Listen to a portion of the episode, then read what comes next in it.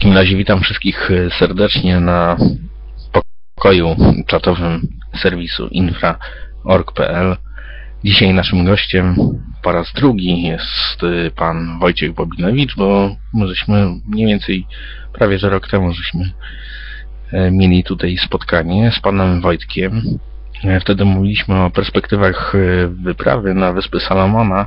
Dzisiaj też e, myślę, że poruszymy ten temat, ale bardziej się skupimy na czymś innym. Otóż na e, czaszce Gwiezdnego Dziecka.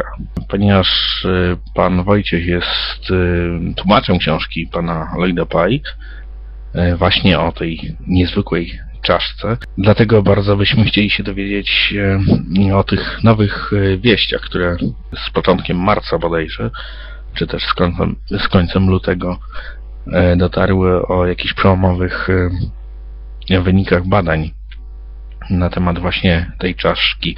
Witam Panie Wojciechu i proszę powiedzieć parę słów właśnie na ten temat. Okej, cieszę się. W takim razie e, pozwolę sobie powtórzyć to, co powiedziałem wcześniej. Mam nadzieję, że teraz mnie będzie słychać. Przede wszystkim dziękuję wszystkim za uczestnictwo w czacie.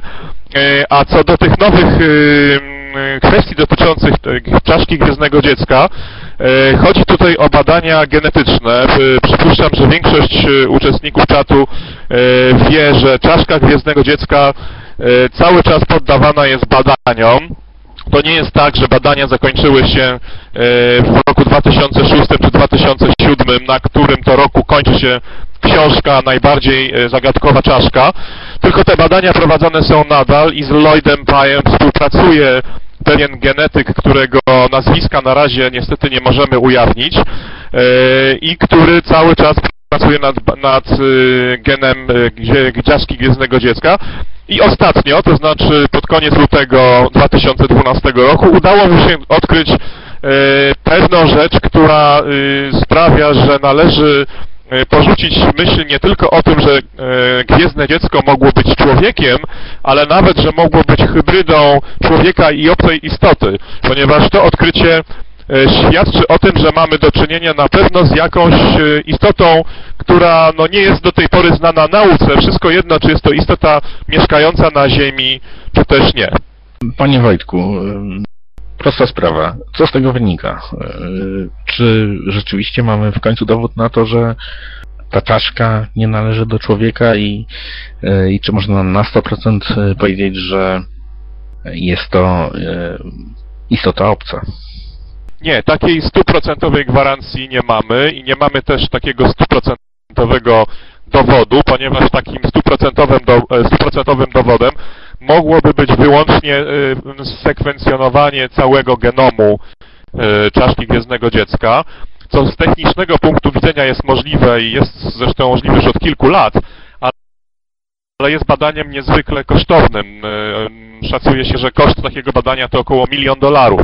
Natomiast y, y, to, co udało się y, odkryć temu genetykowi współpracującemu z y, Lloydem y, to pewien, y, to a właściwie nie, nie gen cały, tylko fragment genu, 8% konkretnie całego genu, y, genu, który nazywa się FOXP2 y, i jest genem, który kontroluje kaskadowo inne geny. On kontroluje 300 różnych genów u człowieka, genów odpowiedzialnych za tak istotne funkcje jak mowa, rozwój mózgu, rozwój płuc, praca jelit itd., itd. Czyli są to no, witalne, najważniejsze, zasadnicze funkcje y, organizmu.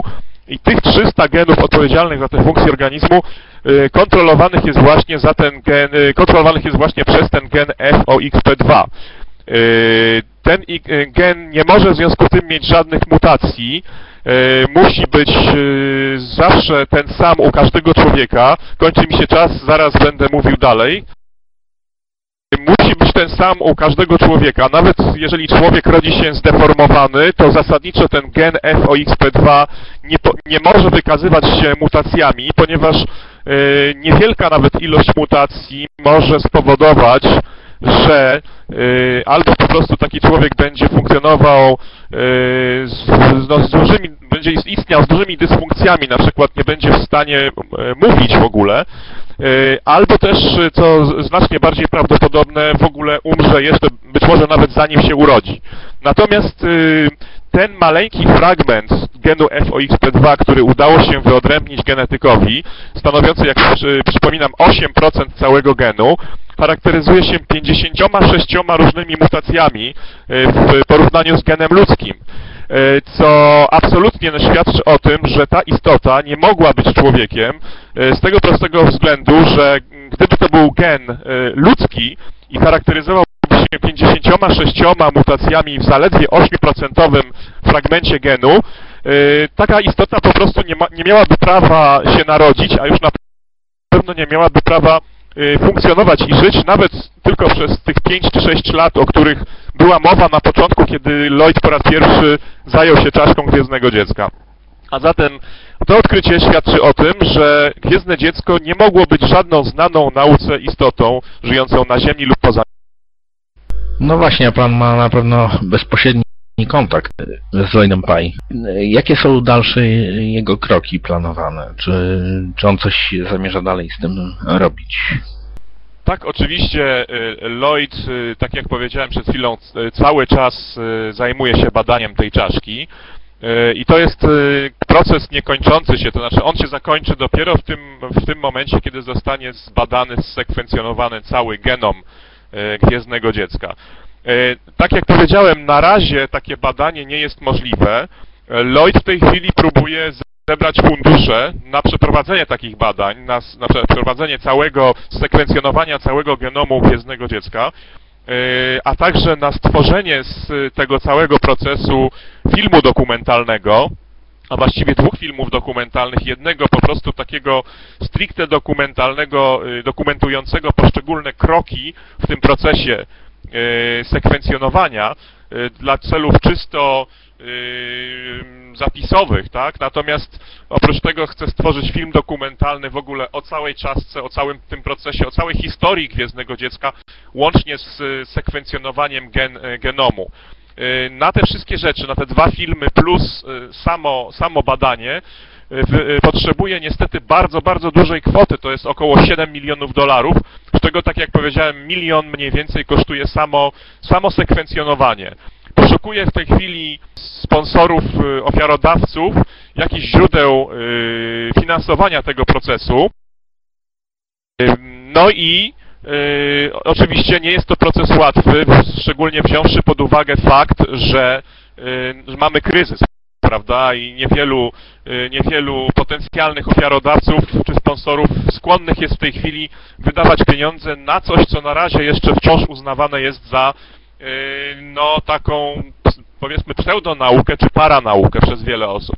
Natomiast y, cały czas dopóki właśnie nie zostaną znalezione fundusze na, na sekwencjonowanie całego genomu Gwiezdnego Dziecka, ów genetyk y, współpracujący z Lloydem, którego nazwiska nie możemy podać po prostu na razie dlatego, że y, genetyk obawia się y, presji ze strony środowiska, a jak wiadomo praca nad czymś tak dziwacznym jak Gwiezdne Dziecko mogłaby się wiązać z naukowym ostracyzmem, Stąd właśnie nazwiska tego, tego y, badacza nie możemy ujawnić. Otóż człowiek ten cały czas y, pracuje nad wyodrębnianiem niewielkich, maleńkich fragmentów y, genomu, genomu gwiezdnego dziecka. Oczywiście, ponieważ robi to niejako ręcznie, y, w związku z tym y, proces ten zajmuje wiele, wiele długich miesięcy, a nawet lat.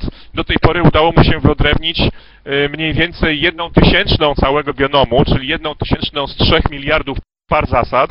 Y, Niemniej jednak te, te łańcuchy, czy te, te, te fragmenty genomu, które, które już y, udało mu się wyodrębnić, y, świadczą też dobitnie o tym, że, y, że Gwiezdne Dziecko charakteryzuje się, mówiąc y, terminami, terminem takim najbardziej popularnym, najbardziej takim y, powszechnym, potocznym, no dosyć dziwacznym genomem. Po prostu dosyć skład ge, genetyczny gwiezdnego dziecka jest, jest co najmniej dziwny i wskazywałby na to, że nie, mo, nie mogła być to istota ludzka, choćby nie wiem jak zdeformowana. Ja chciałbym zapytać jeszcze, uprzedzając może, być może pytania innych e, osób. E, pan był tłumaczem tej książki, zresztą e, świetne tłumaczenie, gratuluję. Naprawdę bardzo przyjemnie się czyta tę książkę. Co pan myślał o tym, kiedy pan tłumaczył? Wiem, jaka to jest żmudna praca, ale jednak w jakiś sposób się mm, e, analizuje, prawda, e, wchłania to wszystko, e, co się czyta. Co pan w tym czasie myślał? Czy rzeczywiście pomyślał pan o tym, że no tak, to jest właśnie być może dowód na to, że, w jaki sposób ten czy inny byliśmy nawiedzani przez obce istoty z innych światów. Na pewno y, od razu się zainteresowałem książką y, z tego właśnie powodu, zanim w ogóle podjąłem decyzję o jej tłumaczeniu, y, że dostrzegłem w niej pewien potencjał naukowy, albo jak niektórzy wolą, paranaukowy. W każdym razie była to książka, która w sposób przystępny opowiadała o, o istocie, która wedle wszelkiego prawdopodobieństwa mogła być, wtedy jeszcze tak Lloyd uważał, hybrydą e, między człowiekiem i obcą istotą. E, I tak, oczywiście na samym początku, już tłumacząc książkę, e, fragmenty dotyczące budowy morfologicznej tej czaszki, e, zdałem sobie sprawę, że e, nawet na taki, mówiąc znowu potocznie, taki chłopski, zdrowy, prosty rozum, kiedy się weźmie pod uwagę te wszystkie dziwaczne cechy czaszki, a jest ich y, 25 czy nawet więcej, y, no to dojść należy do wniosku, że występowanie wszystkich tych cech razem y, w jednej czaszce no nie może wskazywać na to, że mamy do czynienia po prostu z jakąś tam deformacją, y, z jakimś y, y, wodogłowiem i z podobnymi rzeczami, ponieważ tych cech jest po prostu za dużo zgromadzonych w jednej czaszce i występują one zbyt symetrycznie, żeby, mogło być, żeby mogła być mowa o zwykłej deformacji i o zwykłym po prostu zdeformowanym człowieku. Na mnie e, też ta książka wywarła e, dosyć duże wrażenie. Mm, e, No ale cóż, może tutaj proszę uczestniczy, uczestnicy naszego czatu.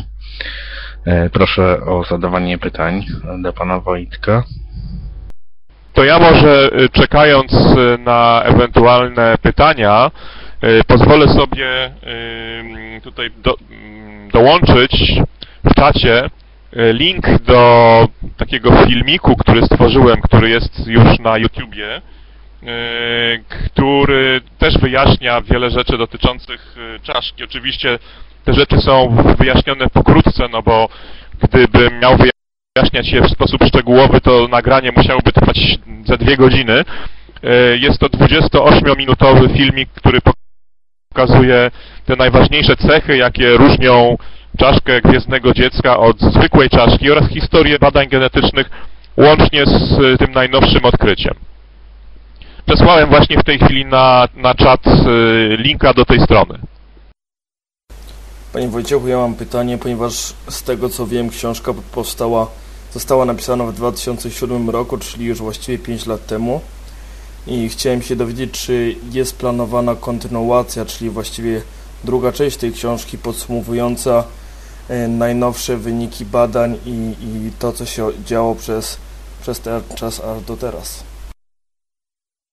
Oczywiście, jest, są takie plany, to znaczy mm, właściwie powie, y, należałoby powiedzieć, że te plany zostały już zrealizowane. Już, już tłumaczę o co chodzi.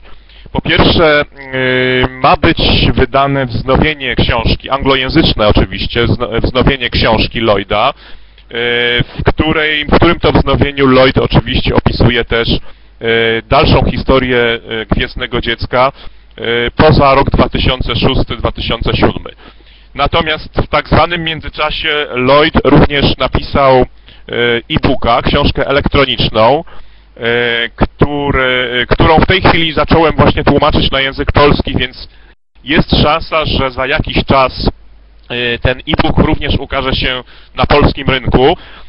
Natomiast w tym e-booku Lloyd w sposób dość szczegółowy po pierwsze opisuje historię dalszych badań genetycznych tej czaszki, czyli to, co wydarzyło się, przede wszystkim to, co wydarzyło się w roku 2010, 2011 i teraz w lutym 2012 roku.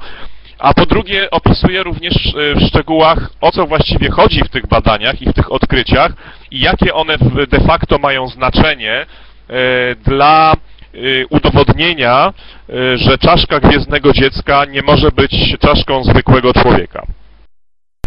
A czy ewentualnie wie Pan o tym, czy jakieś, e, bym powiedział, poważne instytucje naukowe są zainteresowane w badaniem tego? E, bo mm, tak mm, z tego, co Pan mówił i z książki oczywiście wynika, że wszystko to się opiera na, e, że tak powiem, komercyjnych badaniach, tak? Znaczy mm, komuś się zleca coś i ktoś wykonuje to, natomiast nie ma zainteresowania ze strony instytucji, e, bym powiedział, państwowych.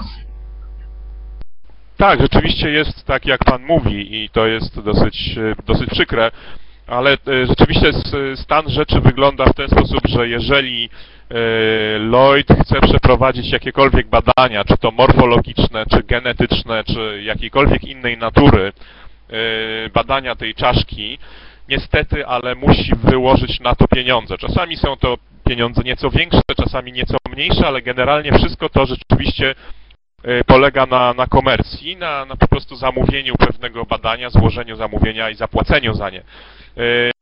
Z drugiej strony mamy też do czynienia E, z naukowcami, którzy wprawdzie współpracują z e, mniej lub bardziej poważnymi i szacowanymi e, placówkami naukowymi, ale oczywiście nie chcą narażać swojego dobrego imienia czy swojej reputacji. W związku z tym albo współpracują z Lloydem w ogóle anonimowo, tak jak właśnie na przykład ów, ów genetyk, który, który teraz pracuje nad, nad genem Gwiezdnego Dziecka, E, albo też po prostu dokonują pewnych badań jako osoby prywatne, nie na zasadzie współpracy z instytucją czy placówką naukową, tylko po prostu na zasadzie prywatnego zainteresowania sprawą. Myślę, że niestety naukowcy głównego nurtu nauki nie zainteresują się czaszką gwiezdnego dziecka, dopóki nie zostanie udowodnione dopóki nie zostanie udowodnione ponad wszelką wątpliwość, e, że ta czaszka właśnie należy do osobnika, który, który nie mógł być, że tak powiem, w pełni, w pełni człowiekiem, czyli jest albo przedstawicielem nieznanego nauce gatunku ziemskiego, albo wręcz przedstawicielem gatunku pozaziemskiego, ale taką pewność mogą z kolei dać właśnie tylko badania polegające na sekwencjonowaniu całego genomu DNA, czyli mamy tutaj swojego rodzaju błędne koło, ponieważ E, żadna instytucja naukowa nie wyłoży pieniędzy na takie badanie, które to badanie mogłoby ostatecznie przekonać z kolei również właśnie naukowców o tym, że Lloyd ma rację, ewentualnie oczywiście, że nie ma racji, ta, ale tak czy owak, tylko e, sekwencjonowanie genomu e, czaszki gwiezdnego dziecka może przynieść tę ostateczną odpowiedź. Dopóki to się nie stanie, świat naukowy nie będzie oficjalnie zainteresowany badaniem tej czaszki. No właśnie, a to jest poniekąd e, dziwne, dlatego że, no cóż, jeśli mamy do czynienia z czymś e, aż tak e, przełomowym i tak niezwykłym, to przecież e, dla e, naukowca, który by się tym zajął e, tak już dogłębnie, to mogłaby być naprawdę, znaczy start do wielkiej kariery dlatego to mm, e, podejście właśnie naukowe wydaje się dosyć e, dziwaczne. No być może czekają, być może mm, być może ukażą się te, te jeszcze bardziej szczegółowe badania, ale mm, nie zastanawia Pana to, że właśnie naukowcy z taką rezerwą podchodzą właśnie do, tego? Wie Pan, to jest, to jest tak, że e, świat naukowy jest dosyć, dosyć e, takim światem hermetycznym i e, w zasadzie tak naprawdę, jak, jak się tak popatrzy na wszelkie badania naukowe, to jest to badanie tego, co, co właściwie już, już znamy, tak? Jest to po prostu zgłębianie, wgłębianie się dalsze w, w jakieś zagadnienia, które, które już wcześniej zostały przez kogoś y, odkryte i teraz jest, są, jest tylko praca nad, y, nad pogłębianiem wiedzy nad tymi rzeczami. Natomiast jeśli mamy do czynienia z czymś tak potencjalnie przełomowym, jak, jak właśnie czaszka Gwiezdnego Dziecka i to w dodatku czymś, co mogłoby potencjalnie udowodnić, że nauka, dotychczasowa nauka, czy to biologia, czy, czy, czy astronomia i różne inne nauki, są w błędzie, ponieważ mogłoby się okazać, że albo na Ziemi y, istniało, istniał lub istnieje jakiś nieznany dotąd nauce gatunek, albo też, że y, Ziemię odwiedzały, a przynajmniej raz odwiedziły istoty spoza tej planety, y, to tego typu konkluzja jest dla nauki, dla głównego nurtu nauki po prostu niedopuszczalna z tego prostego względu, że wówczas runęłyby wszystkie mury, runęłyby wszystkie te wszystkie te, te, te bardzo misternie skonstruowane yy, prawda, konstrukcje yy, czy, czy, czy, czy mury zniesione przez naukę, yy, bo doprowadziłoby to do, całkowitego, do całkowitej zmiany paradygmatu myślenia. Dlatego właśnie naukowcom zależy na tym, żeby zachować status quo, Zresztą nie tylko w sprawie tej czaszki, ale w ogóle we wszystkich sprawach, które nazywane są, nie wiem, niezwykłymi, dziwnymi, paranormalnymi itd., tak itd., tak ponieważ obawiają się, że dotychczasowa wiedza naukowa mogłaby legnąć w gruzach. Więc poniekąd wcale się naukowcom nie dziwię, że, że wcale nie, nie są zbytnio zainteresowani pracą nad, nad czymś takim. Dopiero właśnie kiedy zaistnieją podstawy naukowe, czyli jeszcze raz mówię, to sekwencjonowanie całego genomu, dopiero wówczas być może zainteresowanie ze strony naukowców będzie większe, ponieważ będą mieli niepodważalny dowód y, naukowy, badanie przeprowadzone y, bez wątpienia w sposób naukowy, naukowymi metodami, y, za pomocą przyrządów y, i aparatury zatwierdzonej przez naukę i wtedy być może dopiero y, zainteresują się tą czaszką. E, a jeszcze Wracając właśnie do tego establishmentu naukowego, to e, chciałem zapytać właśnie, co Lloyd e, Pye myśli o tym. Ja wiem, że on się wielokrotnie, e, że tak powiem, mm, spotykał z totalnym murem. Znaczy odbiło się od muru e, właśnie naukowego, bo e, tam nawet w książce e, jest taki fragment, że pewien naukowiec powiedział, że E, że owszem, to jest bardzo interesujące, ciekawe i tak dalej, i tak dalej, natomiast później e, odmówił wszelkich komentarzy i nawet e, chyba zastrzegł, aby nie podawać jego nazwiska. No, tak się zdarza często właśnie też z innymi sprawami. Panie Wojtku, pan przecież też się zajmuje, że tak powiem, tak jak my, badaniem różnych nieznanych spraw i to jest e, zastanawiające właśnie, dlaczego e, w ten sposób e, naukowcy reagują. Tak, oczywiście no, w pewnym sensie jest to zastanawiające, ponieważ no, potencjalnie gdyby, gdyby zechcieli uczestniczyć w badaniach tego typu zjawisk i rzeczy, to po pierwsze przy, przyspieszyłoby to wszelkie te badania, chociażby dzięki temu, że prawdopodobnie istniałyby wówczas jakieś fundusze na prowadzenie tych badań. No ale jest tak jak jest, y, tak jak mówiłem, naukowcy y, to taka bardzo hermetyczna grupa, która y, bardzo, bardzo, trudno, bardzo trudno im jest sobie przyswoić cokolwiek nowego, a już w szczególności, gdy rzecz dotyczy czegoś rewolucyjnego, i czegoś, y, co oficjalna nauka odrzuca, czyli na przykład właśnie istnienie inteligentnych obcych cywilizacji y, gdzieś tam w, we wszechświecie, prawda? Nauka, nauka mówi wyraźnie, że jeżeli w ogóle istnieje jakieś życie poza Ziemią, to ma ono formę bakterii. Nie przyjmują do wiadomości tego, że może istnieć inteligentne życie we wszechświecie. Y, I, I, tego się trzymają. E, Stąd właśnie taki, taki opór i taka niechęć środowiska naukowego, a jednocześnie strach przed ostracyzmem ze strony e, kolegów po fachu e, powodują, że, że naukowcy są tak niechętni do tego, by współpracować przy badaniu gwiezdnego dziecka czy czegokolwiek innego. Jeden z naukowców nawet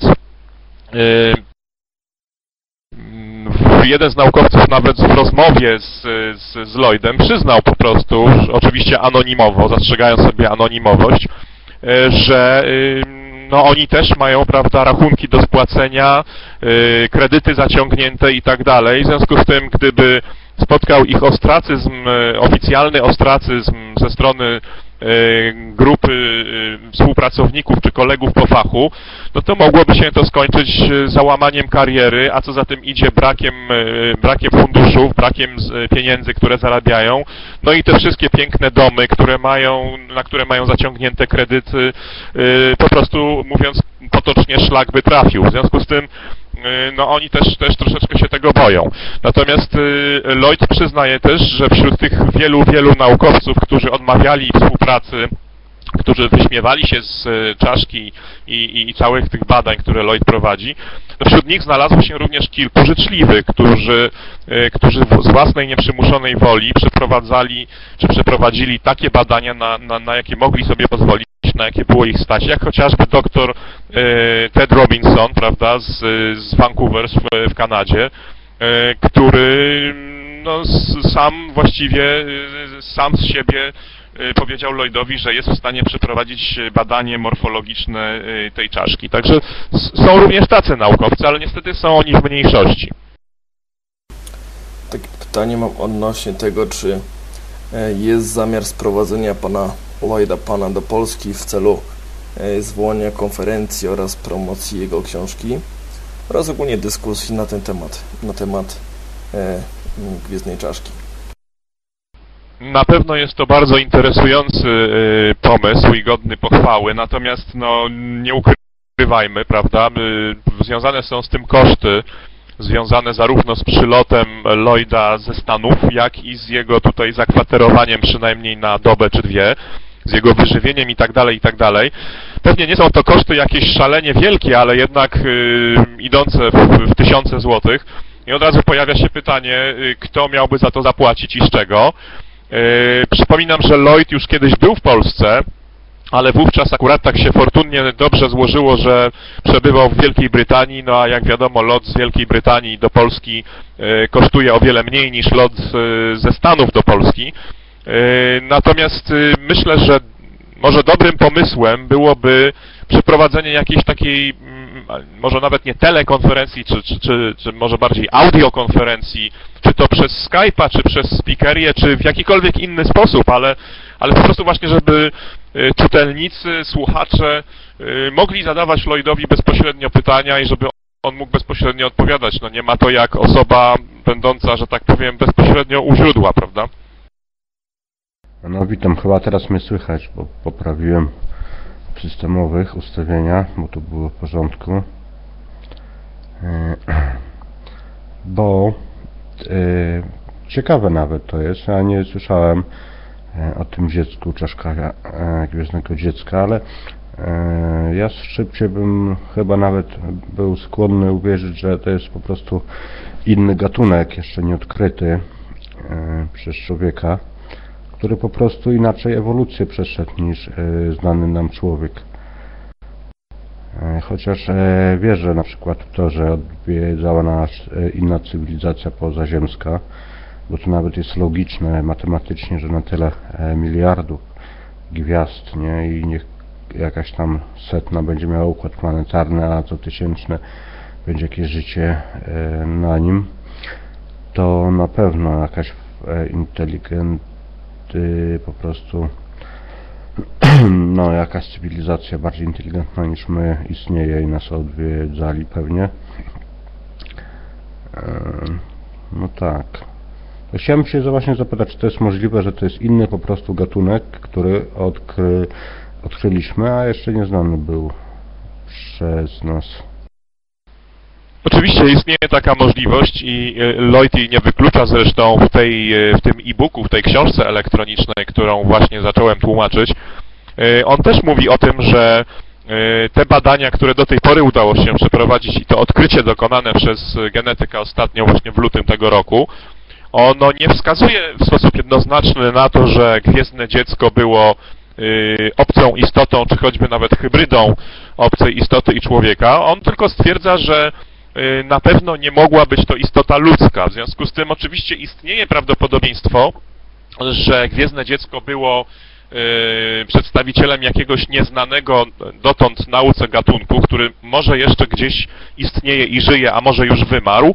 Y, Natomiast y, jakby przeciwko tej tezie przemawiają y, owe dziwaczne cechy morfologiczne czaszki, y, bo jak się weźmie y, pod lupę, że tak powiem, czy pod mikroskop jakikolwiek znany już nauce gatunek, prawda, jakikolwiek gatunek, który posiada czaszkę, który posiada kości, y, to żaden, żadne takie zwierzę, żadna taka istota no nie ma takich cech morfologicznych, jakie posiada ta czaszka, na przykład wrośniętych w strukturę kości włókien, y, czaszki, y, która jest dwukrotnie cieńsza, ale jednocześnie dwukrotnie wytrzymalsza, której skład przypomina bardziej kolagen i tak dalej.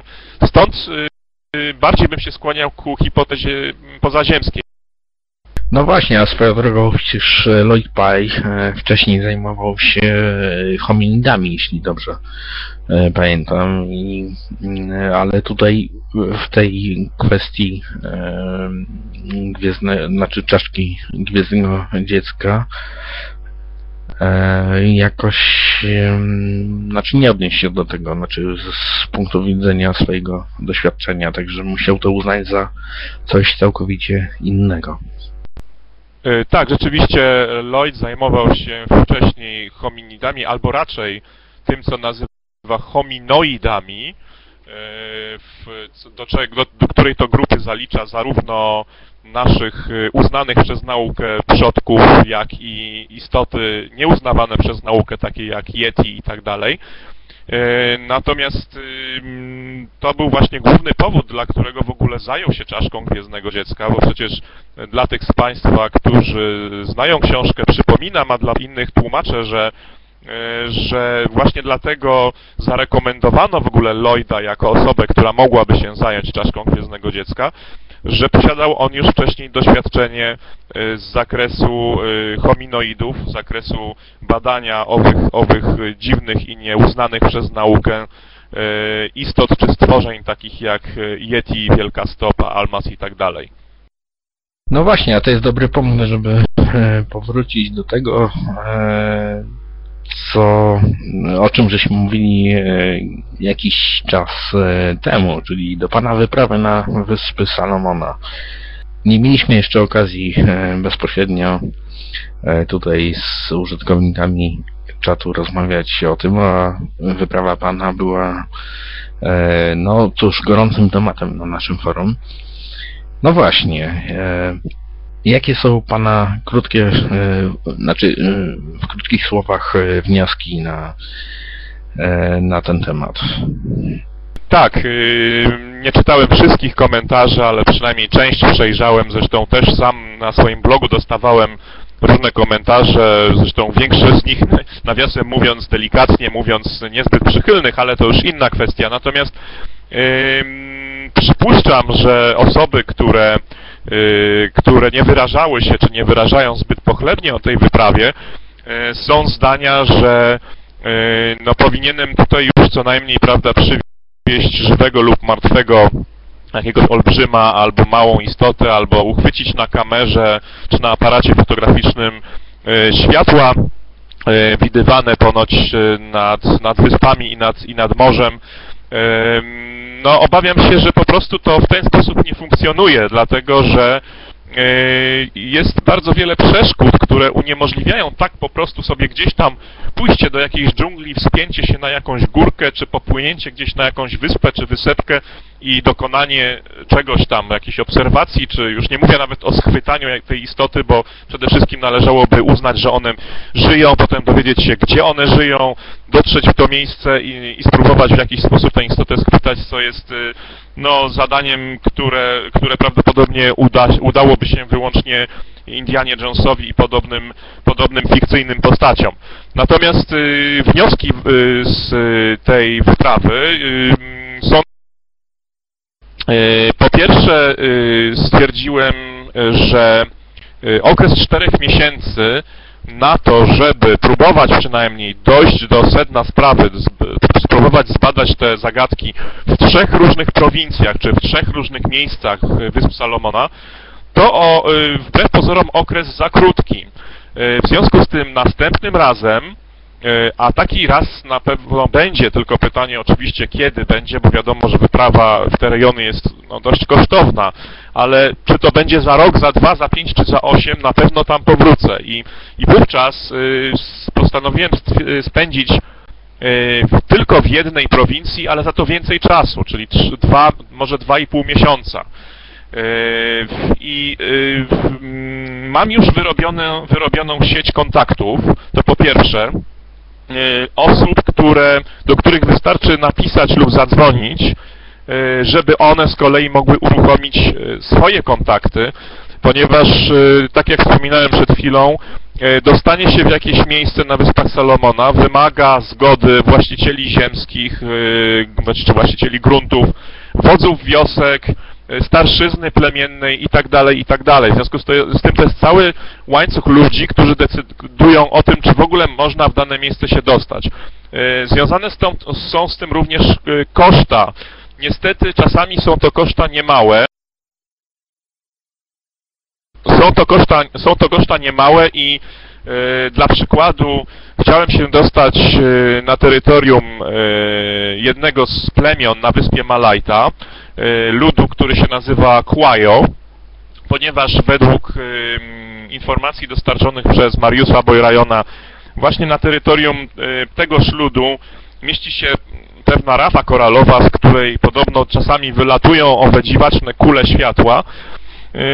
I oczywiście samo dostanie się tam, pod warunkiem, że zna się odpowiednie osoby, jest możliwe, ale no, podyktowano mi taką cenę, mniej więcej w przeliczeniu było to około y, 1600 dolarów amerykańskich, y, że po prostu no, stwierdziłem, że jak na mój budżet jest to kwota, która uniemożliwiłaby mi później y, nawet przedostanie się w jakieś inne y, rejony y, Wysp Salomona, nie mówiąc już o, o, o różnych innych rzeczach. W związku z tym, niestety, ale byłem zmuszony zrezygnować z wyprawy w tamte rejony yy, ze względu na koszta. I takie są właśnie przeszkody.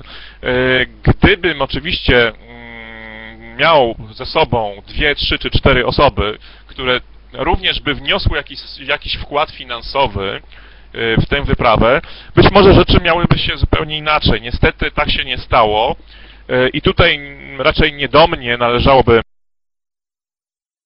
nie, nie do mnie należałoby skierować pytanie, dlaczego tak się stało, no bo tylko osoby, które y, ewentualnie mogłyby pojechać ze mną, a tego nie zrobiły, y, wiedzą, dlaczego nie, nie, nie pojechały, dlaczego nie zgłosiły akcesu i tak dalej. Y, natomiast, natomiast wyprawa nie była nieudana i nigdy tak nie twierdziłem i nie będę tego twierdził, choćby z tego względu, że udało mi się uzyskać kilka informacji, jedną na wyspie Malajta i jedną na wyspie Makira. Niemniej jednak niestety są to informacje, przynajmniej część z tych informacji, są to informacje o charakterze, no nie wiem czy poufnym, ale takim, że ich publiczne ujawnienie nie jest może rzeczą wskazaną. Zostałem poproszony przez mojego informatora, żeby publicznie tych informacji nie ujawniać, ze względu na to, że mogłoby się to dla niego potencjalnie przynajmniej źle skończyć. E, i ze względu na jego powiązania z amerykańską armią i z amerykańskim wywiadem. E, natomiast jeden taki króciutki, mm, króciutki, króciutki przykład e, takiej opowieści mogą Państwo znaleźć na przykład na, na mojej stronie na Facebooku. e, gdzie zamieściłem wywiad z, z jednym człowiekiem, który opowiada o światłach, które widział. E, Drugi wywiad e, z człowiekiem z Malajty jest na przykład na, na YouTubie pod moim, e, pod moim nickiem Świergotek123. Można to obejrzeć. E, I, I są to opowieści, e, które, które e, tej samej natury jak te opowieści powiedzmy tajne czy poufne, ale, ale oczywiście takiej natury, które można, można opublikować.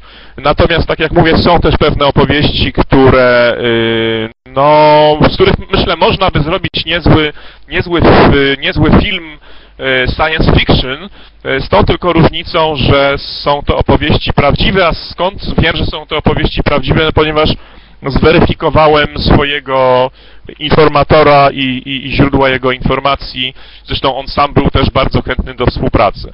Także mm, sytuacja wygląda w ten sposób, że wymaga, wymaga po prostu to, to, to, to, badanie tych rzeczy wymaga powrotu na Salomony. I to prawdopodobnie nie jeden raz. Niektórzy ludzie, którzy badają dane zjawisko, poświęcili mu 10, 15, 20 lat swego życia. Yy, I, i myślę, że, yy, że może nie przez 20 lat, może mam nadzieję w terminie krótszym, o wiele krótszym niż 20 lat, ale jednak nie tak krótkim jak 4 miesiące można te tajemnice i zagadki y, w jakiś sposób zweryfikować. Zresztą de facto zależy mi w tej chwili tylko na tym, żeby potwierdzić, że owe światła czy owe istoty tam istnieją i nie dociekać ich natury, bo przypuszczam, że y, jest to zadanie ponad, y, ponad nasze możliwości. To znaczy pana celem w tej chwili jest tylko to, aby udowodnić, że to ma miejsce, tak? Jeśli dobrze rozumiem. A co później będzie się działo, no to już e, zobaczymy. Tak, to znaczy mm, mamy, przypomnę może, że mamy do czynienia e, z trzema, no właściwie z czterema zagadkami, ale powiedzmy ta czwarta, czyli zagadkowe tajemnicze ruiny, tutaj udało nam się o tyle zweryfikować, zweryfikować negatywnie niestety, te informacje, że w miejscu, o którym wspominał Mariusz Boyrajon, e, żadnych takich ruin nie widzieliśmy, o żadnych takich ruinach nie słyszeli też miejscowi. Yy, I tutaj należałoby się dowiedzieć, czy w związku z tym yy, tylko te współrzędne geograficzne, które podawał Boyrajon są inne, yy, czy też po prostu akurat ta, ta historia, czy ta informacja o jakichś tajemniczych, prastarych ruinach nie do końca jest zweryfikowana, nie do końca jest prawdziwa. Natomiast poza ruinami, przypomnę, są jeszcze yy, trzy różne inne rzeczy, a mianowicie dziwaczne światła widywane nad y, na pewno trzema głównymi wyspami Salomonów, czyli Guadalcanal, Malajtą i Makirą, ale być może również nad innymi wyspami oraz y, tak zwane olbrzymy, czy olbrzymi, czyli dziwaczne istoty mierzące sobie od 1,90 cm wzwyż aż do 4, 5, 6 metrów. Podobno istnieje ich wiele odmian i gatunków. I wreszcie rzecz najbardziej trudna do zweryfikowania, yy, tak zwane kakamora, yy, czyli małe istotki mierzące sobie nie więcej niż metr wzrostu, żyjące głównie na makirze. I te Teraz, y, teraz sytuacja wygląda w ten sposób, że yy, co się tyczy owych olbrzymów, to słyszałem od y, kilku, czy nawet kilkunastu niezależnych od siebie osób, osób, które żyją na trzech różnych wyspach, nie są ze sobą w żaden sposób spokrewnione. Y, Słyszałem o miejscach, w których takie kości są y, przechowywane, czy po prostu jakichś starych grobach owych olbrzymów czy gigantów, gdzie podobno jedna kość, kość piszczelowa takiej istoty ma ma taką długość jak cała e, noga przeciętnego człowieka. E, od, od razu oczywiście pojawia się pytanie, w takim razie, skoro wiem o takich miejscach, czy nie próbowałem się w takie miejsca dostać? I oczywiście odpowiedź na to pytanie jest pozytywna, tak. Próbowałem się w takie miejsca dostać. Nawet w dwóch przypadkach e, dostałem się w takie miejsca, e, ale kiedy już się w nich znalazłem, to okazało się, że teren, na którym ponoć się te kości znajdowały, jest tak zarośnięty krzewami i drzewami, że praktycznie nie, nie sposób odkopać niczego, co w związku z tym yy, sprawia, że nawet nie jestem w stanie zweryfikować tego, czy, czy owi mieszkańcy mówią prawdę, czy też nie. E, Natomiast e, w kilku innych przypadkach w grę tutaj po prostu wchodziło to, że aby się dostać do takiego miejsca, a miejsce to jest no, w kulturze Wysp Salomona po prostu miejscem zakazanym, miejscem tam. Aby, aby, aby się dostać do tych miejsc, e, po prostu należało e, uzyskać zgodę całego szeregu e, osób, I nawet kiedyś udało mi się dostać do wioski, w której mieszkał mój informator. Jego niestety akurat wówczas w wiosce nie było, a jego rodzic, rodzina nie była w stanie skontaktować się z innym mieszkańcem wioski położonej o kilka kilometrów dalej, w, którego to, w której to wiosce mieszkała rodzina e, osoby pełniącej funkcję strażnika owych kości. W związku z tym e, niczego po prostu nie byłem w stanie wskórać, gdyż tak jak mówię, na Salomonach nie jest tak jak w Polsce, czy gdzieś w Europie, czy nawet w większości przynajmniej Stanów Zjednoczonych, gdzie można sobie po prostu pojechać w jakieś miejsce, czy pójść i, i, i robić swoje, dokonywać jakichś tam obserwacji. Tutaj właściwie każda, każda pięć ziemi, każdy metr kwadratowy ziemi do kogoś należy, y, a owe domniemane czy prawdziwe y, groby czy grobowce olbrzymów stanowią tabu i również stanowią własność ludu czy wioski czy, czy lokalnych mieszkańców. Więc nie jest wcale tak łatwo, ale informatorów już mam. W związku z tym Następnym razem jest to po prostu kwestia odpowiedniego wczesnego kontaktu z nimi, pojechania w tamto miejsce i udania się już yy, w, w, w to konkretne miejsce, wtedy kiedy wszyscy ludzie będą o tym poinformowani, a, mi, a samo miejsce oczyszczone. No tak, wspomniał Pan, że e, otrzymał Pan informacje o tych olbrzymach e, od kilku czy nawet kilkunastu różnych osób. Jednak czy nie jest tak, bo wiadomo, że e, krążą takie legendy,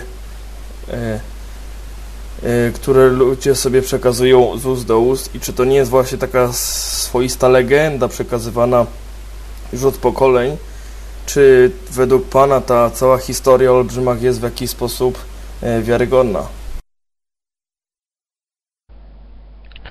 E, Ja czytałem na ten temat o tych gatunkach, e, nie wiem czy to nazwać ludzi czy nie, ale do tych gatunków dużo było gatunków tak zwanych e, ludzi, tylko po prostu ten gatunek co jest w tej chwili to e, tylko e, przetrwał, my przetrwaliśmy.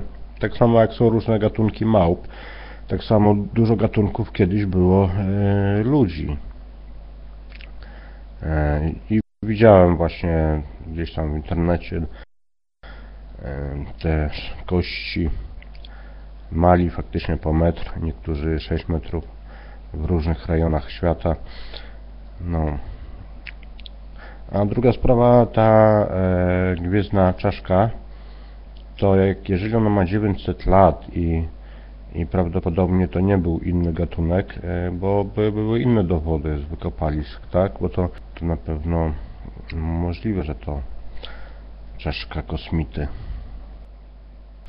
E, Tak, dziękuję bardzo. To już odpowiadam na, na, na, na te pytania. E, Jeśli chodzi o, o opowieści e, o olbrzymach, oczywiście no, nie ma żadnego takiego konkretnego, e, nie wiem, jakiejś konkretnej bardzo przesłanki, która by pozwalała na stwierdzenie, że owe olbrzymy czy giganty rzeczywiście istniały, czy istnieją na Wyspach Salomona, czy gdziekolwiek indziej, bo te opowieści krążą nie tylko na Wyspach Salomona, ale po wielu innych wyspach Pacyfiku.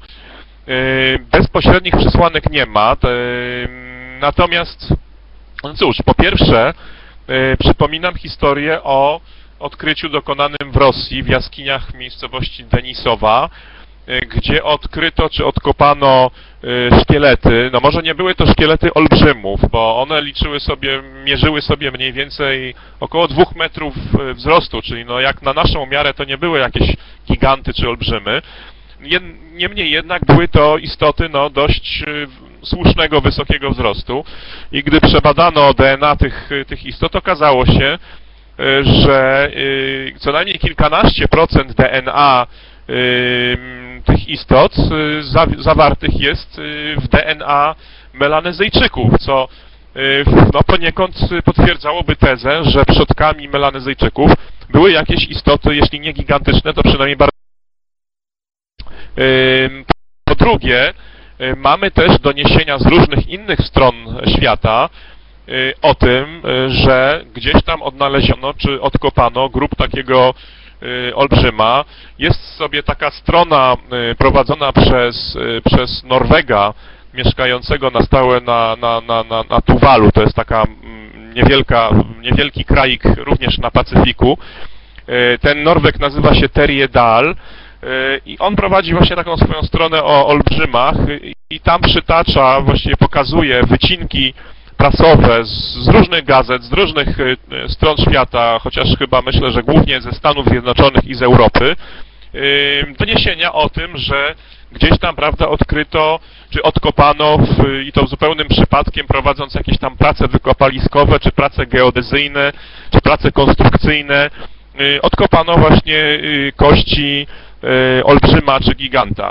Y, W związku z tym, oczywiście są to wszystko dowody pośrednie, y, no ale niemniej jednak wydaje mi się, że całkiem zasadne wydaje się założenie, że również e, w niedostępnych, w niedostępnym interiorze Wysp Salomona, interiorze, który nigdy nie został tak na dobrą sprawę tak do końca zbadany, wyeksplorowany, mogą istnieć jeszcze jakieś gatunki, w tym również na przykład gatunki właśnie o takich olbrzymich gatunki, e, gatunki które, które nie zostały jeszcze odkryte. E, i być może właśnie są to, są to e, albo żyjące wciąż olbrzymy, jak chcą ludzie, zwłaszcza na wyspie Guadalcanal, albo tak jak na przykład mówią ludzie na wyspie Malajta, szczątki takich olbrzymów, które już e, żywe nie, nie istnieją na wyspie, ale, ale istnieją ich, e, ich pozostałości.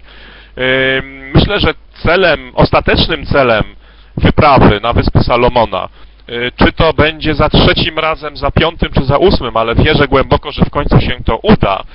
Y, Ostatecznym celem takiej wyprawy będzie właśnie naoczne przekonanie się o, o, o prawdziwości takich opowieści poprzez odnalezienie i sfotografowanie i sfilmowanie czy to y, kości, czy czaszki takiego właśnie olbrzyma czy giganta. I dopiero wtedy uznam, że, że osiągnąłem sukces i dopiero wtedy uznam, że wyprawa y, została zwieńczona ostatecznym powodzeniem. Także jest to, jest to jak najbardziej kwestia, którą należy kontynuować.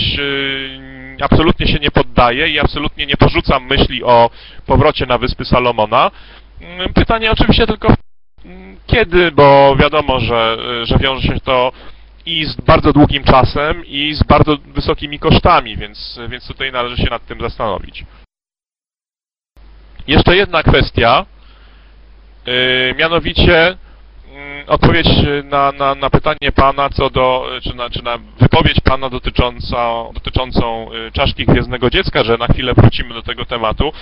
Yy, No właśnie, tak jak Pan mówi, yy, nie znaleziono, jak dotąd przynajmniej, nigdzie indziej, y, podobnych czaszek czy szkieletów, co mogłoby raczej wskazywać na to, że był to jakiś pojedynczy przypadek, czy to hybryda, czy nie hybryda, pojedynczy przypadek istoty, która z jakiegoś powodu znalazła się tutaj na Ziemi i z jakiegokolwiek powodu nie była w stanie, mm, no, mówiąc tak potocznie, powrócić do swoich, E, i zmarła tutaj również na ziemi. E, Jest to jak dotąd jedyny w swoim rodzaju przypadek, jedyna w swoim rodzaju czaszka. E, Nieznany jest mi żaden inny taki przypadek, ani też Lloydowi, co jest również dodatkową przesłanką przemawiającą za tym, że to jednak jest obca istota, a nie jakiś nieznany nauce gatunek ziemski.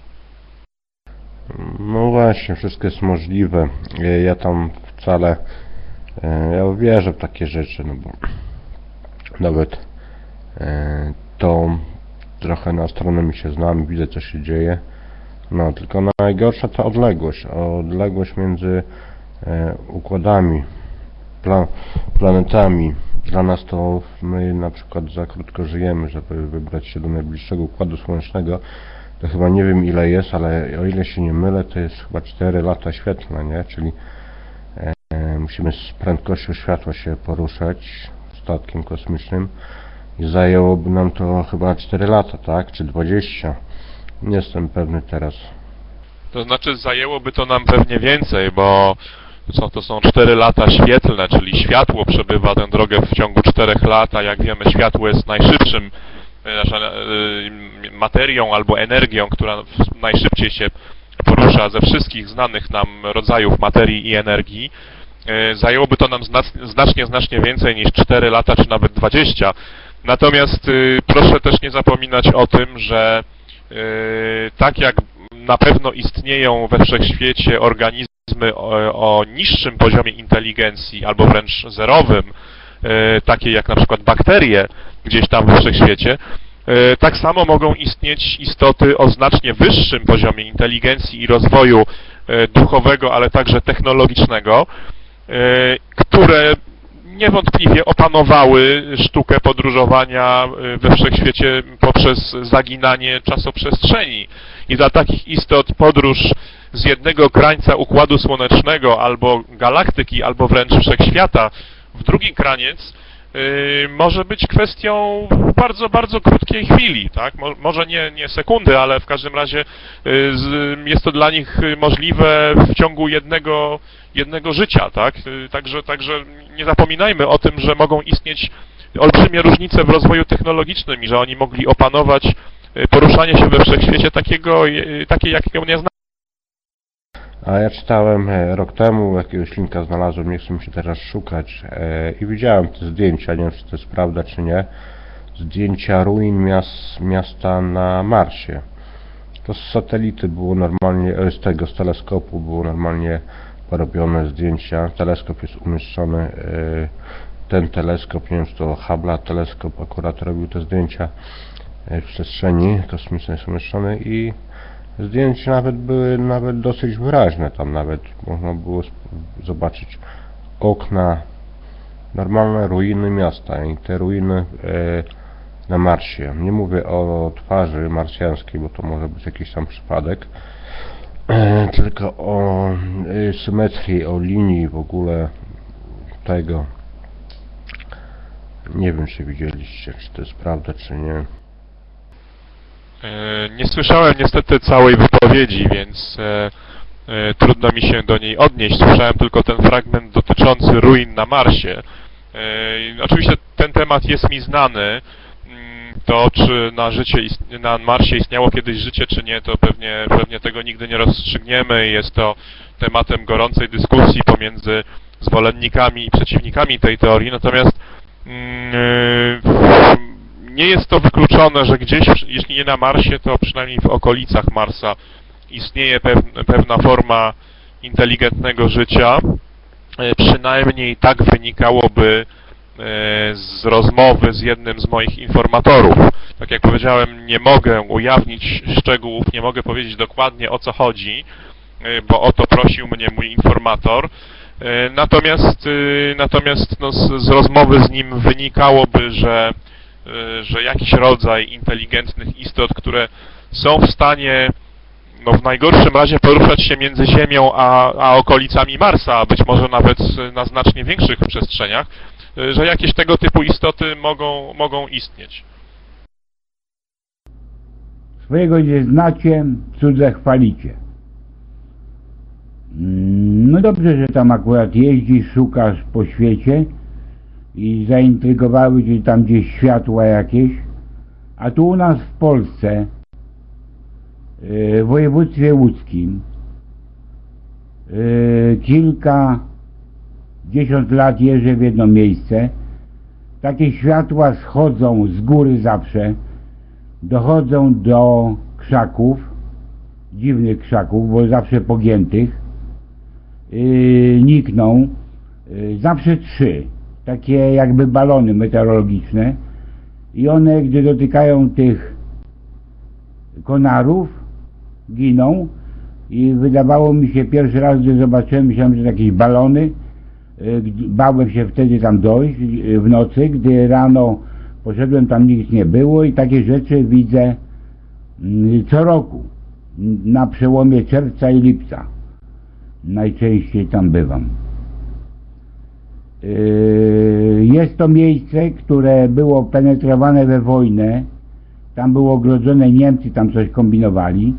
Teraz po wojnie był tam taki poligon przenośny. Yy, też durnia kleili, coś tam szukali. Ja mówiłem o ruinach miasta na Marsie, y, które widziałem gdzieś w internecie, y, robione z teleskopu Hubble'a, ktoś to tam udostępnił. Y, Nie chcę mi się szukać, naprawdę nie lubię tak googlować, y, ale widziałem te zdjęcia, one widać, widać było miast, miasto gdzieś na terenie może nizinnym, dlatego może nie zostało zniszczone przez te wiatry tam panujące na Marsie przez warunki złe atmosferyczne. I widać linię, w ogóle symetrię tego miasta, widać nawet e, piramidy jakieś pięcio chyba ramienne, tak E, budowy w ogóle, no typowo takie miasto i nie wiem czy to jest prawda czy nie Tak. E, Chciałbym ustosunkować się do, do wypowiedzi e, pana o pseudonimie Jakość. To y, bardzo ciekawe, co pan mówi i oczywiście nie należy wykluczać takiej ewentualności, że są to jakieś właśnie no, dziwne i niezbadane y, zjawiska, czy, czy, czy może nawet y, statki powietrzne obcych, załóżmy. Natomiast no, zawsze w tego typu obserwacjach należy zastosować tak zwaną brzytwę Ockhama, prawda? I tę, samą brzytwę Ockhama, o której w sposób niepochlebny wyraża się sam Lloyd Pye w swojej książce o Gwiezdnym Dziecku zresztą. Ale tak, tak, tak to już właśnie jest, że jeśli dokonujemy obserwacji y, jakiegoś podobnego mm, zjawiska do tego, co Pan opisywał, to najpierw należałoby się zastanowić, czy na pewno wyeliminowaliśmy wszystkie znane nam y, przyczyny takiego, takiego zjawiska, No a potem, jeżeli okaże się, że, że, że nie jest to na pewno nic, co, co, co łatwo jest wyjaśnić, wtedy rzeczywiście możemy się nad tym głębiej zastanowić. Z drugiej jednak strony przyznaję, że yy, sam słyszałem opowieści o innym miejscu yy, w, w Polsce. Zresztą takich miejsc jest wiele, również, również w okolicach kompleksu Rize znanego. Jeśli chodzi o to miejsce, jeśli to by bo ja chciałem zainteresować y, ludzi, ale nikt się tym nie interesuje. Tam podobno y, od wojny jest jakiś y, obserwator, no ktoś, kto pilnuje to miejsce tam od, od, od Niemców. Ja jestem chory na cukrzycę. I gdy zajeżdżam tam, przez 6 tygodni nie biorę insuliny. Do tego dochodzi, że wieczorem, gdy się kładę spać, zjadam krówkę, to znaczy cukierka, yy, bo się boję, że mi cukier jeszcze bardziej spadnie.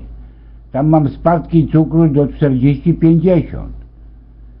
Yy, a gdy nurt wody się zmienił i przeszedłem gdzieś w linii prostej 100 metrów na drugą stronę, yy, od drugiego dnia musiałem już brać insulinę tam myszki, te ryjówki, w ogóle się mi nie boją.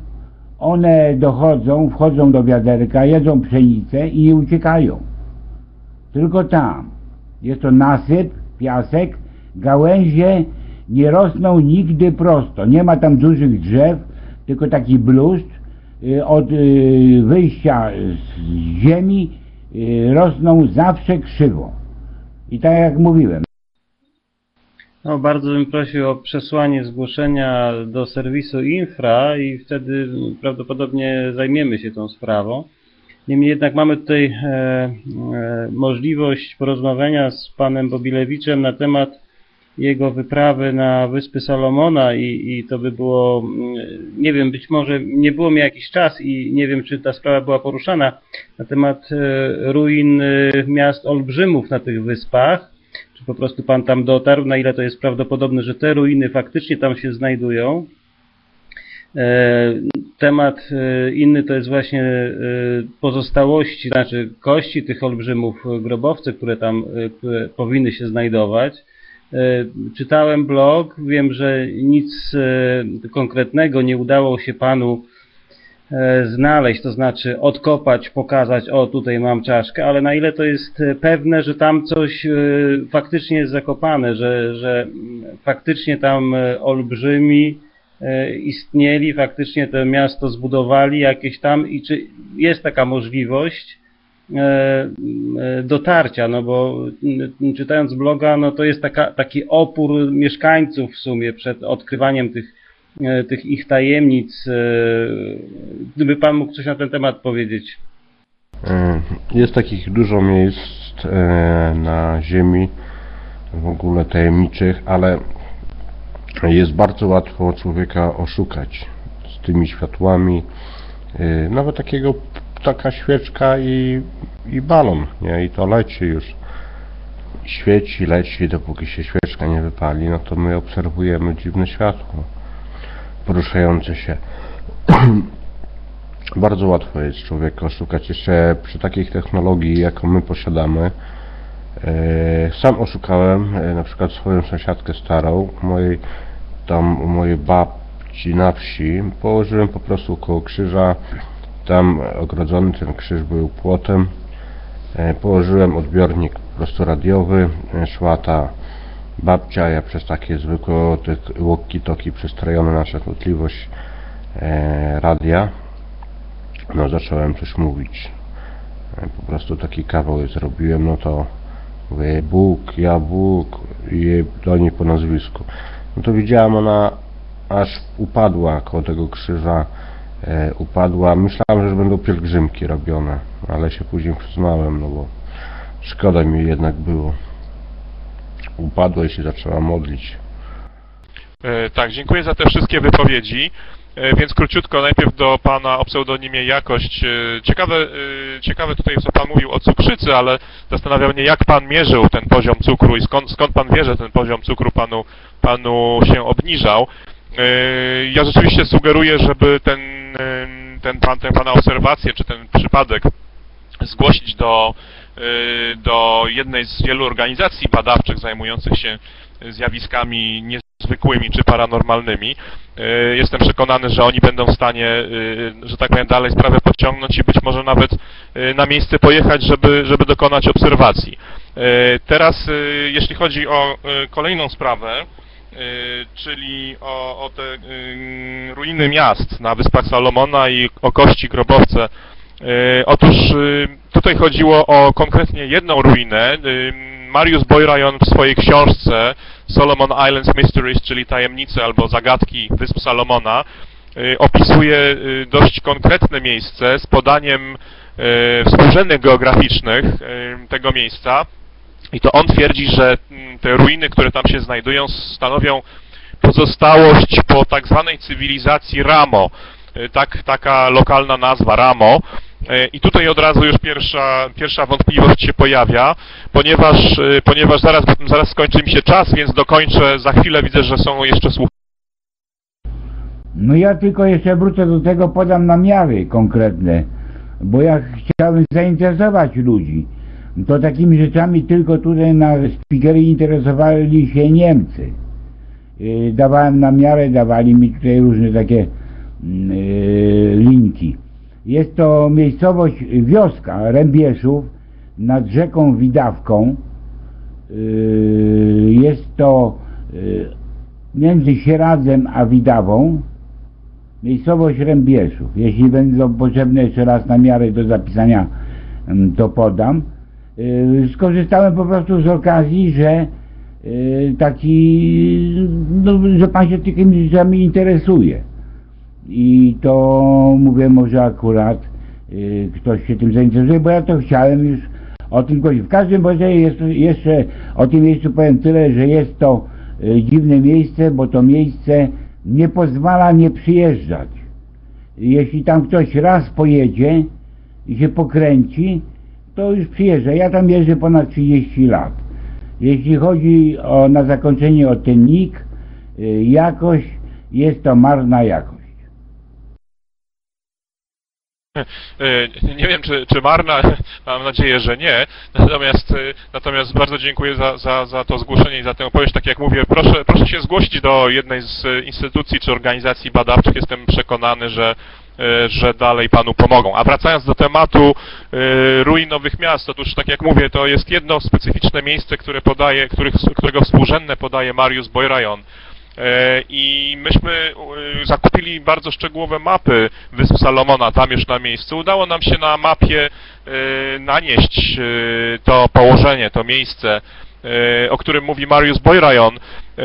Okazało się, że w okolicy, niedalekiej okolicy znajdują się wioski, w związku z tym rzecz jasna postanowiliśmy do tych wiosek się udać, zasięgnąć języka, zobaczyć co ci ludzie mają do powiedzenia i czy cokolwiek wiedzą na temat ruin, które ponoć miały się znajdować na zboczu lub na szczycie okolicznej góry.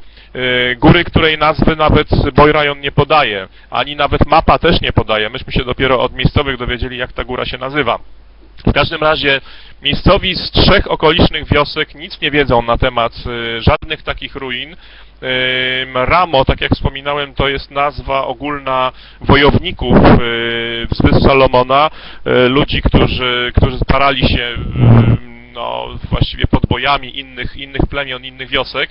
Także niekoniecznie nawet chodzi o y, de facto o jakieś ruiny zbudowane przez, przez olbrzymów czy gigantów. Na, natomiast, natomiast po, no tak jak mówię, po pierwsze miejscowym nic nie było wiadomo na temat takich ruin. Po drugie myśmy z, z Warrenem, moim przyjacielem z, z Australii, który wówczas był również ze mną na Wyspach Salomona, yy, cały ten teren wokół, po jakby u podstawy tej góry żeśmy przeszli i cały ten teren żeśmy sfotografowali i doszliśmy do wniosku, że przez bardzo gęste poszycie drzew i krzewów e, nie sposób dojrzeć w ogóle czegokolwiek z poziomu ziemi. E, Przypuszczam zatem, że tak samo trudno byłoby dostrzec, co, dostrzec cokolwiek z poziomu helikoptera wiszącego nad tą górą, nie mówiąc już o satelicie, bo, bo Boyrajon powoływał się na y, zdjęcie satelitarne z, z Google Maps. Y, w związku z tym przypuszczam, że albo Boyrajon tutaj, mówiąc delikatnie, rozmijał się z prawdą, albo też celowo lub przypadkiem y, podał niewłaściwe współrzędne geograficzne położenia tego miejsca. Konkluzja jest taka, że na tym konkretnym miejscu nie znaleźliśmy niczego, prawdopodobnie tam nic takiego nie ma, ponieważ miejscowi nic na ten temat nie wiedzą, no chyba, że wszyscy zgodnie nas jak, w jakimś celu oszukiwali. Natomiast niewykluczone, że y, to miejsce znajduje się w, w, no po prostu gdzie indziej.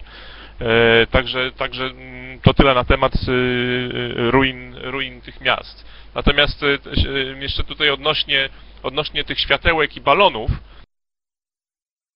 jeszcze, jeszcze mam tak, tylko taką uwagę, że oczywiście istnieje milion różnych sposobów, żeby oszukać ludzi, czy zrobić sobie z nich popularnie nomen omen balona, tak?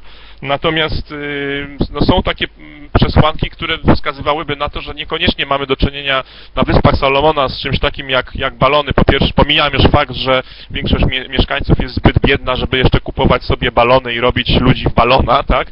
Natomiast, natomiast y, te światła po prostu poruszają się w sposób zbyt jednostajny, yy, zbyt często pojawiają się w dokładnie tym samym miejscu, zbyt często poruszają się dokładnie tą samą trasą czy trajektorią, nie zbaczając nawet o, o, o metr czy dwa w jedną czy w drugą stronę.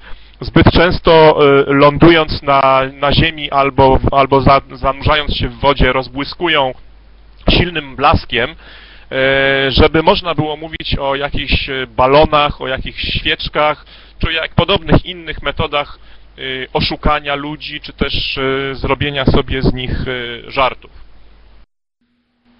E, Jeszcze chciałbym wrócić do olbrzymów, e, bo ten mit na Wyspach Salomona i tych wszystkich innych dookoła, które tam są, e, jest z tego, co, co było napisane mm, na blogu, jest dosyć rozpowszechniony.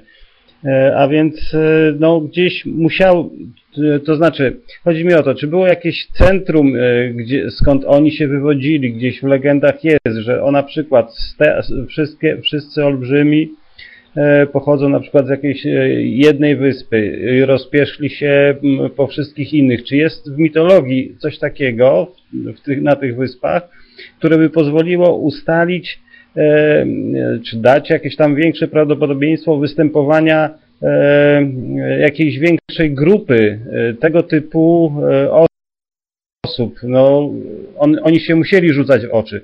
Czy e, olbrzymi przy, e, przypłynęli tam, czy przylecieli, czy po prostu może być tak, że e, e, ludność miejscowa napłynęła do, na, na wyspy, które już były zasiedlone przez olbrzymów. No, ten mit przez cały czas powraca, kręci się wokół e, mitologii tych, tych wysp. Jeżeli są grobowce i tak dalej, są pokazywane, że o, tutaj jest miejsce ich, no to coś musiało być. Jak, jak, jak to jest odbierane przez Pana? No tylko jeszcze wrócę do tego tematu mm, z tymi światłami, bo e, my, e, ludzie, jesteśmy w ogóle tacy, no nie wszyscy, czegoś nie rozumiemy, to jedna część ludzi to zaraz e, sobie to tu wytłumaczy siłą boską, to są tak zwane fanatycy religijni, bardziej tacy, co e, nauką się zajmują, to tłumaczą to w sposób taki, że to na pewno efekt kosmitów. A jeszcze jest trzecia, trzecia grupa ludzi, że po prostu powie sobie, że 200 czy 300 czy 500 lat temu my nie umieliśmy wyjaśnić e, wyładowania atmosferycznego typu piorun. E, Po prostu my musimy, a teraz umiemy, nie? A po prostu mi się wydaje, że my musimy po prostu poczekać, żeby cokolwiek wytłumaczyć jeszcze. No my tak naprawdę to 100 lat się dopiero rozwijamy, a przez parę tysięcy lat nic się nie zmieniło z naszą technologią. Od czasu wynalezienia prądu oczywiście. No to jest bardzo krótki czas rozwoju naszej cywilizacji. Taki bardziej już trochę no, zaawansowanej. Także musimy poczekać. Są też pioruny kuliste, są różne dziwne zjawiska, które tworzy natura, którego jeszcze nie wytłumaczyliśmy tak do końca. E, oczywiście ma Pan całkowitą rację. Ja się chciałbym ustosunkować najpierw do, do wypowiedzi poprzedniego Pana e, o- no, odnośnie owych mitów i legend dotyczących, e, dotyczących olbrzymów. Oczywiście takie mity i legendy są, czy znaczy, być może nawet nie są to mity i legendy, tylko opowieści tyczące się wydarzeń prawdziwych. Nie, nie jesteśmy w stanie tego sprawdzić.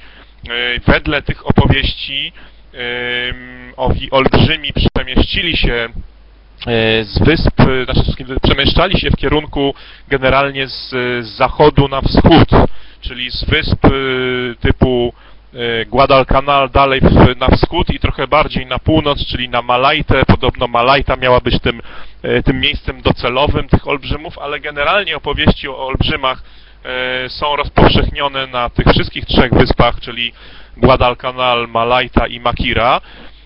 Ym, Mieszkańcy miejscowi mówią o tym, że, mm, że olbrzymy y, były pierwotnymi, czy byli może pierwotnymi mieszkańcami tych ziem, ale jednocześnie twierdzą, co ciekawe i nie, szczerze powiem, nie wiem jak to, jak to ze sobą połączyć, że, że są oni, a przynajmniej niektórzy z nich, niektóre z, z typów czy rodzajów olbrzymów są ich przodkami. Być może dochodziło w przeszłości do jakiegoś krzyżowania się, nie wiem, przybyli pierwsi ludzie i zaczęli krzyżować się z tymi, e, z tymi olbrzymami. Kończę, bo czas mi się E, tak, przepraszam panie Wojtku, że się wbiłem e, tutaj, ale myślę, że już możemy zakończyć, że tak powiem, oficjalnie nasz czat, nasze spotkanie.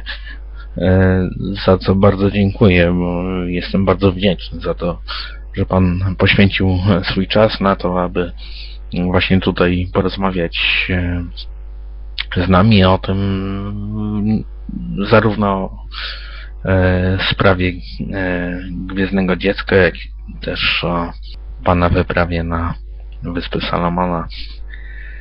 Niezwykle intrygujące i ciekawe, muszę powiedzieć.